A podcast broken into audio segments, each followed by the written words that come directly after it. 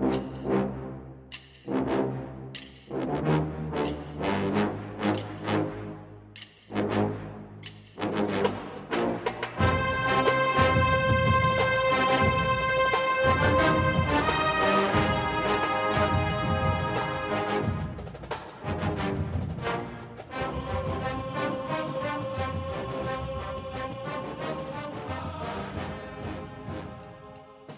Good morning, Bucknutters. Welcome to the Bucknuts Morning Five here on Monday, December 6th, 2021.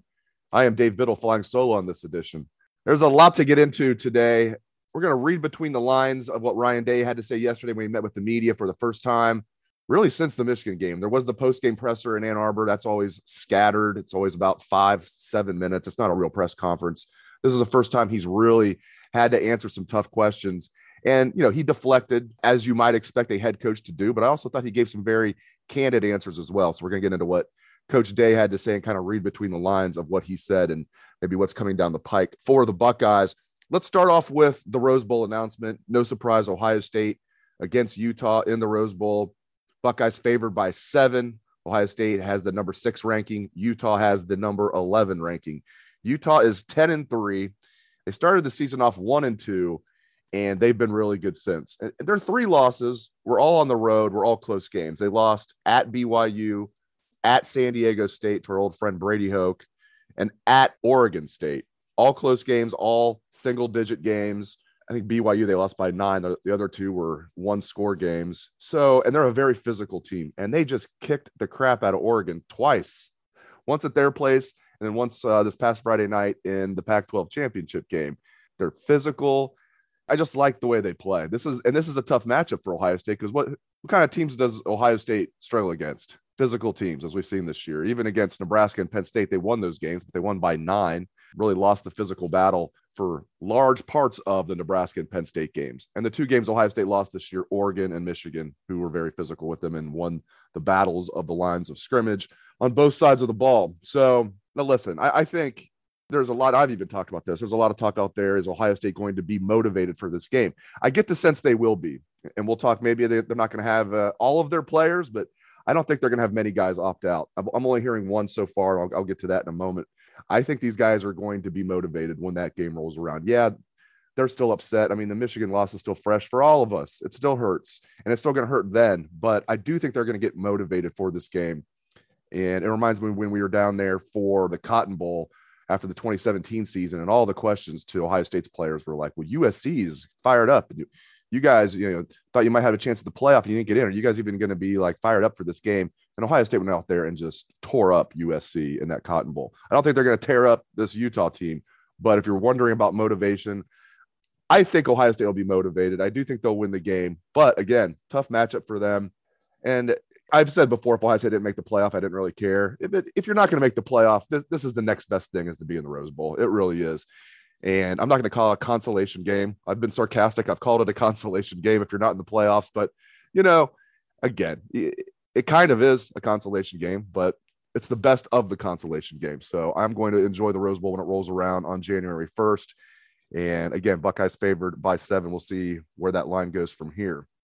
All right, second thing I want to talk about. I had a chance to ask Coach Day a couple questions yesterday. My first question was about the defensive coordinator position. What does he plan on doing with the defensive coordinator position?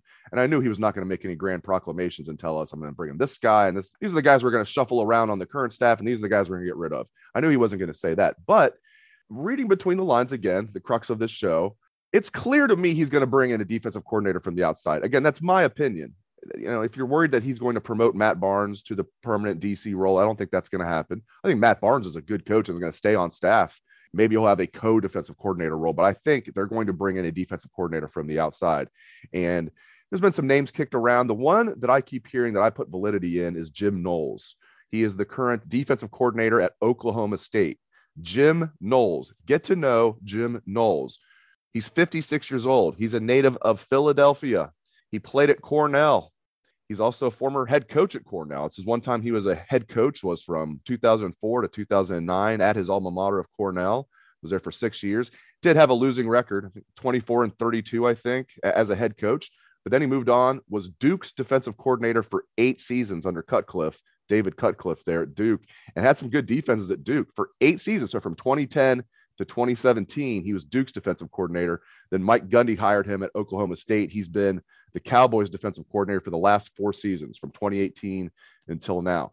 Their defense is really good. Oklahoma State's number three defense in the country. The only two ahead of them are Wisconsin, number one, Georgia, number two. Georgia's been number one all year until they faced Alabama and got waxed. They, they dropped to number two. Oklahoma State, you think of them as offense, number three defense in the country. And I watched their game against Baylor. They were flying around. The reason they lost that game is because Oklahoma State quarterback, I think he turned the ball over. I think he just threw another interception right now. He, he just kept turning the ball over, but their defense was really good. So if Ohio State's able to bring in Jim Knowles, I would love that. Now, is he a dynamite recruiter? I tend to doubt it. I tend to doubt it. So that would be the one thing that maybe if you're you want a defensive coordinator to come in, in here and recruiting is your biggest thing. First of all, I would disagree with you. They've got enough guys on the staff that uh, can recruit. And I'm not saying Jim Knowles can't recruit. He needs to recruit. But the number one thing Ryan Day needs to look for is someone that can come in here and put an Ohio State defense on the field. You know, you can have do what you want to do on offense. You know, you have your Big 12 style offense, but you need an Ohio State defense, you know, and recruiting is important, but give me that technician, that defensive coordinator that's going to out scheme you. I mean, I, you know, I think Jeff Hafley's actually would have been a, a good recruiter if he was here for a while. He landed Clark Phillips, who the Buckeyes are going to face in the Rose Bowl, the corner. And then when Jeff Hafley left, then uh, Clark Phillips decided to decommit from Ohio State and go to Utah my point is, listen, Jim Knowles might not be a great recruiter, and maybe he is. I don't know, but I tell you what, looking at what he did at Duke as a defensive coordinator, and especially what he's done the last four years at Oklahoma State, this is the type of guy that I want at Ohio State. And sounds like Ryan Day is strongly considering him, but sounds like Jim Knowles is going to have other suitors as well. Maybe Lincoln Riley at USC could be looking at him. Maybe you know maybe a Brian Kelly at uh, LSU. So we'll see. But hopefully Jim Knowles is a guy that um, maybe after the bowl season we'll find out is Ohio State's new defensive coordinator. Interestingly, Oklahoma State will face Notre Dame in the Fiesta Bowl. That kicks off what about four hours before the Rose Bowl? Yeah, one o'clock on New Year's Day. Rose Bowl at five o'clock Eastern. So you'll get to see uh, Oklahoma State against Notre Dame as your appetizer for the Rose Bowl on New Year's Day. And the playoff semifinals this year are New Year's Eve, which is how it should be. How it was the first year. I guess when Ohio State won in 2014, it was actually New Year's Day. Either way, New Year's Eve, New Year's Day, that's when it should be. I, I hate when it's on these random days. So Bama got the number one seed. They will face Cincinnati. Bama is favored by 14 over Cincinnati. Michigan got the number two seed. They will face number three seed Georgia. Georgia is favored by seven and a half over Michigan. We'll see if that uh, spanking that the Bulldogs took to the Crimson Tide will wake them up. Uh, we'll see though. Seven and a half points favored over Michigan. If you are rooting for Michigan in that game, I don't even know what to tell you. I will be a uh, a big uh, UGA fan for that game. All right. Another thing I had a chance to ask Coach Day about yesterday was the transfer portal. And I said, not necessarily guys that you're going to be losing or have left. I want to focus on guys you're going to bring in. And I knew he couldn't name any specific names. In fact, I said that. I said, I know you can't name any specific names, but what are some position groups you're going to be targeting? You know, how many guys you think you might bring in roughly? And sounds like he's going to hit it relatively hard. It's not going to be like they're going to turn over the roster hard. It's not going to be like they're going to bring in 20 guys he's not going to bring in 10 guys either. I won't be surprised if it's like four or five, which is, you know, a lot more than they've brought in. He started naming guys that they've brought in since he took over the program, kind of in a humble brag kind of way. Justin Fields, Jonah Jackson, Trey Sermon, and EA, even though EA hasn't worked out yet, still, I mean, it's too bad they missed out on Henry To'oTo'o, right? Uh, EA was definitely the backup plan, but if he can stay healthy, maybe he can help them next year.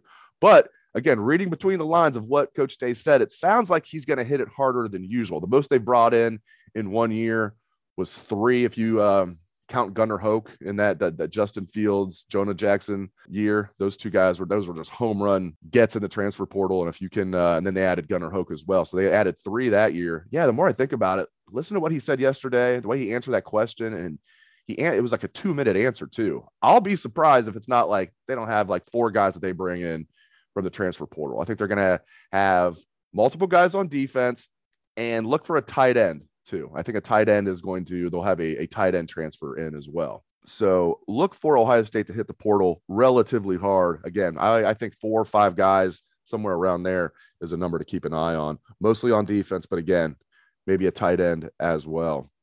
All right. As for guys who might opt out of the Rose Bowl, the one name I have heard so far is Garrett Wilson. It's not a sure thing, but I'm hearing Garrett Wilson's probably going to opt out. This might be a uh, not a very popular opinion. I don't fault him at all. He's going to be a first round pick.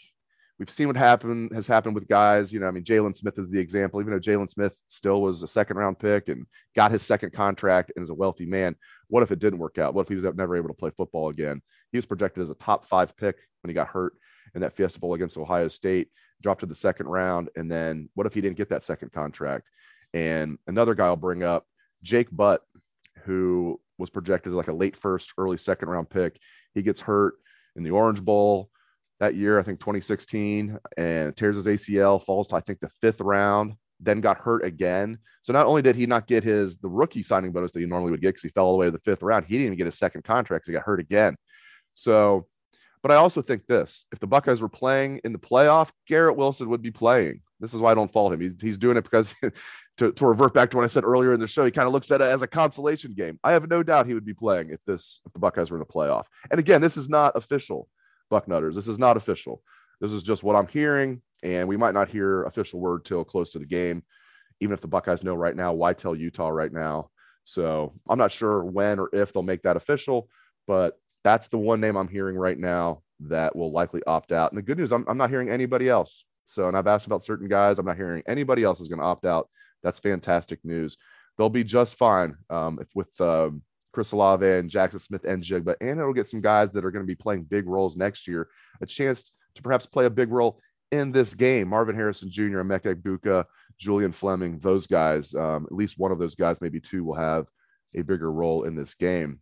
Julian Fleming's a guy they've kind of used when you know, they've had opportunities. I tend to think, and it's kind of funny to say because Julian Fleming was the number one wide receiver in the country in the 2020 class. I tend to think Egbuka, who was also the number one receiver in his class, the 2021 class, and Harrison have a higher ceiling than Fleming. I expect them, those two, Egbuka and Harrison, to be a bigger part of the offense than Fleming next year. All three of them will be a big part of it. I just am higher on Egbuka and Harrison than I am Fleming, but it's good to have all three of them, that's for sure, along with Jackson Smith-Njigba returning next year. So again, we'll keep you posted. But right now, the name I'm hearing is Garrett Wilson, likely to opt out. A couple more things. Quinn Ewers, let's talk about that. He, of course, uh, word broke on Friday that Quinn Ewers was leaving Ohio State. I did a column on the site on Bucknuts. If you haven't read it yet, I would invite you to read it. I'm just not surprised this happened, guys. I'm not surprised this happened. This seemed inevitable that once it became clear that CJ Stroud was the guy and was going to be the guy next year as well, that told me of the four scholarship quarterbacks, at least one and probably two are going to transfer. Jack Miller was the first to leave, and then Quinn Ewers followed him. And it's not a surprise at all to me. And listen, I mean, it's not just the starting job. I think Ewers probably needed assurance he was at least the number two quarterback behind Stroud, and then, then he'd be the starter in 2023, assuming Stroud goes pro after 2022. And I'm this is I'm just spitballing here. I'm guessing he went to Ryan Day needing some assurance he was at least the number two for 2022, meaning he'd be one play away from being the starter and then would be the starter the following season. I don't think Ryan Day gave him that assurance at all. I mean, Kyle McCord now is in is in that spot where he could he's one play away from being the starter next year. He now would be the starter perhaps in 2023 if CJ Stroud goes pro early. So not a surprise. I wish Quinn well, but um, you know, I uh can't say I'm surprised at all. I would have been surprised if he stayed for the season. I would not have been surprised if he stayed for spring and battled it out just to be sure. But if you feel like you're going to transfer anyway, now's the time to do it. So I get it, but um, I'm just not surprised at all. Not surprised at all. I uh, again, I, I, would would have been more surprised if Quinn Ewers was still on this team in the fall.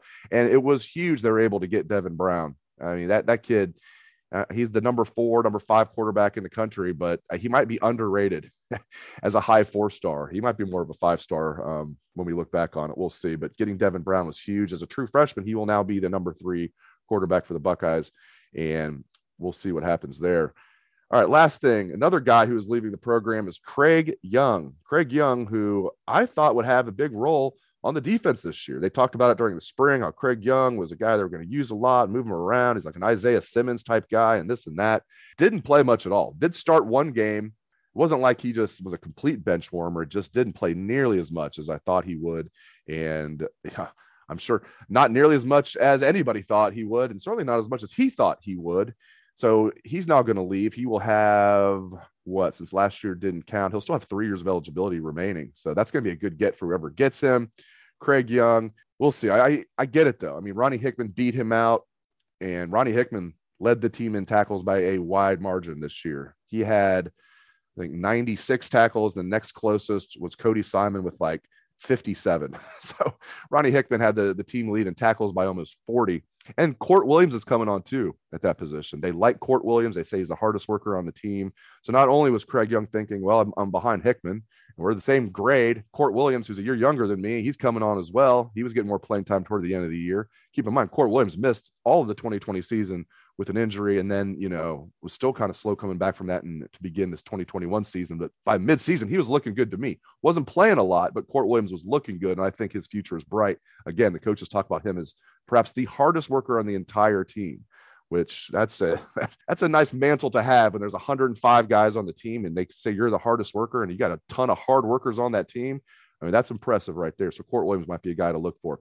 I wish Craig Young well, man. I mean, he, every time I talked to him, he was a cool guy, and I'm surprised it didn't work out. I again, I, I thought he was going to play a lot. Coaches talked about it during the spring, like I said, that he was going to be a big part of the defense. It just didn't work out. So I wish Craig Young well. And it's just this new era of college football. Now that guys don't have to sit out a year, power to the players. We're going to see more guys leaving the program than usual, and we're going to see more guys coming into the program than usual. Like I said earlier, I think probably four to five guys are going to transfer to Ohio State. So yeah, they're going to lose some guys, but they're going to bring some guys in. Again, the portal's been good to Ohio State. You know, transfers in general. You know, Justin Fields was pretty good. that's that's exhibit A right there. But seriously, I mean, yeah, Ohio State's going to lose some guys. I think Ohio State will come out ahead. Let's put it that way when it comes to, you know, as far as losing guys and bringing guys in. I think Ohio State in the end will come out ahead.